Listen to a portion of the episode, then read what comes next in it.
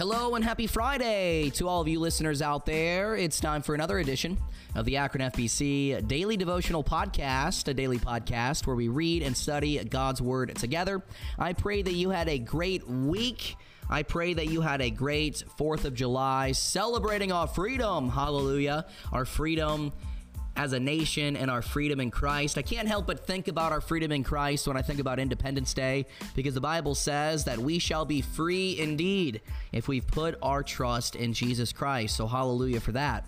That being said, though, let's get into our study today. We are dealing with the topic of prayer, and we will wrap up this Friday by looking at prayer in our Summer's Journey series.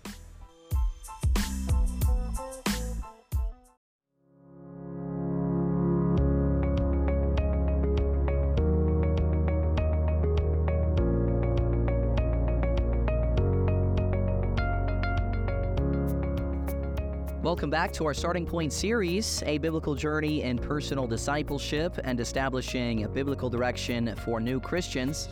And we are currently on lesson number six and session number four of our series, and we are dealing with the topic of prayer. We are looking at some practical ways to develop our prayer life. And in today's episode, we're going to talk about praying with a plan.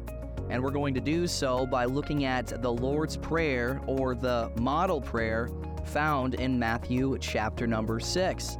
You see, when Jesus' disciples asked Jesus to teach them how to pray, he gave them a model for what to pray about.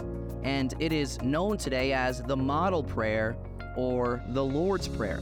And that's found in Matthew chapter 6 and verses 9 through 13. You know those verses very well. Many of you probably have this model prayer memorized, but we're going to go over these verses real quick today and look at the idea of what prayer is all about because Jesus gives us an incredible model of how to pray when we look at these verses. Now, I do want to clarify that these verses are not given so we repeat them every day as our prayer. There's nothing necessarily wrong with that, but the idea of these verses here by Jesus were given so we know what to pray for. He is teaching us how to pray in these verses. And he begins by saying, Our Father which art in heaven. And that indicates that when we pray, we should pray in confidence of our relationship with the Father. God is not just the King, God is not just the Lord or the Creator, God is our Father, and we can go to Him with boldness because He is our Father in heaven. So that's the first way we should pray. We should pray in confidence. But then it goes on to say, Hallowed be thy name. So we should not only pray in confidence, but we should worship God in our prayer time. We should be able to worship Him and thank Him for being a holy God, for being a sovereign God, and so on and so forth.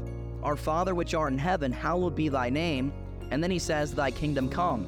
So when we pray, we should pray wanting God's kingdom to be advanced, wanting God's kingdom to move forward. That's how we should pray. And then it goes on to say, Thy will be done in earth as it is in heaven. So we should pray with submission to God's will.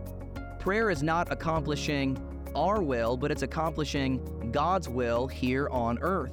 And so when we pray, we should pray in light of the will of God. And then it goes on to say, Give us this day our daily bread.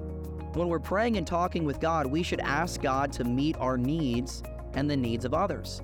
The Bible makes it very clear that He will meet our needs in Christ Jesus. He won't meet our greeds, but He will meet our needs, but we need to ask. We need to ask Him.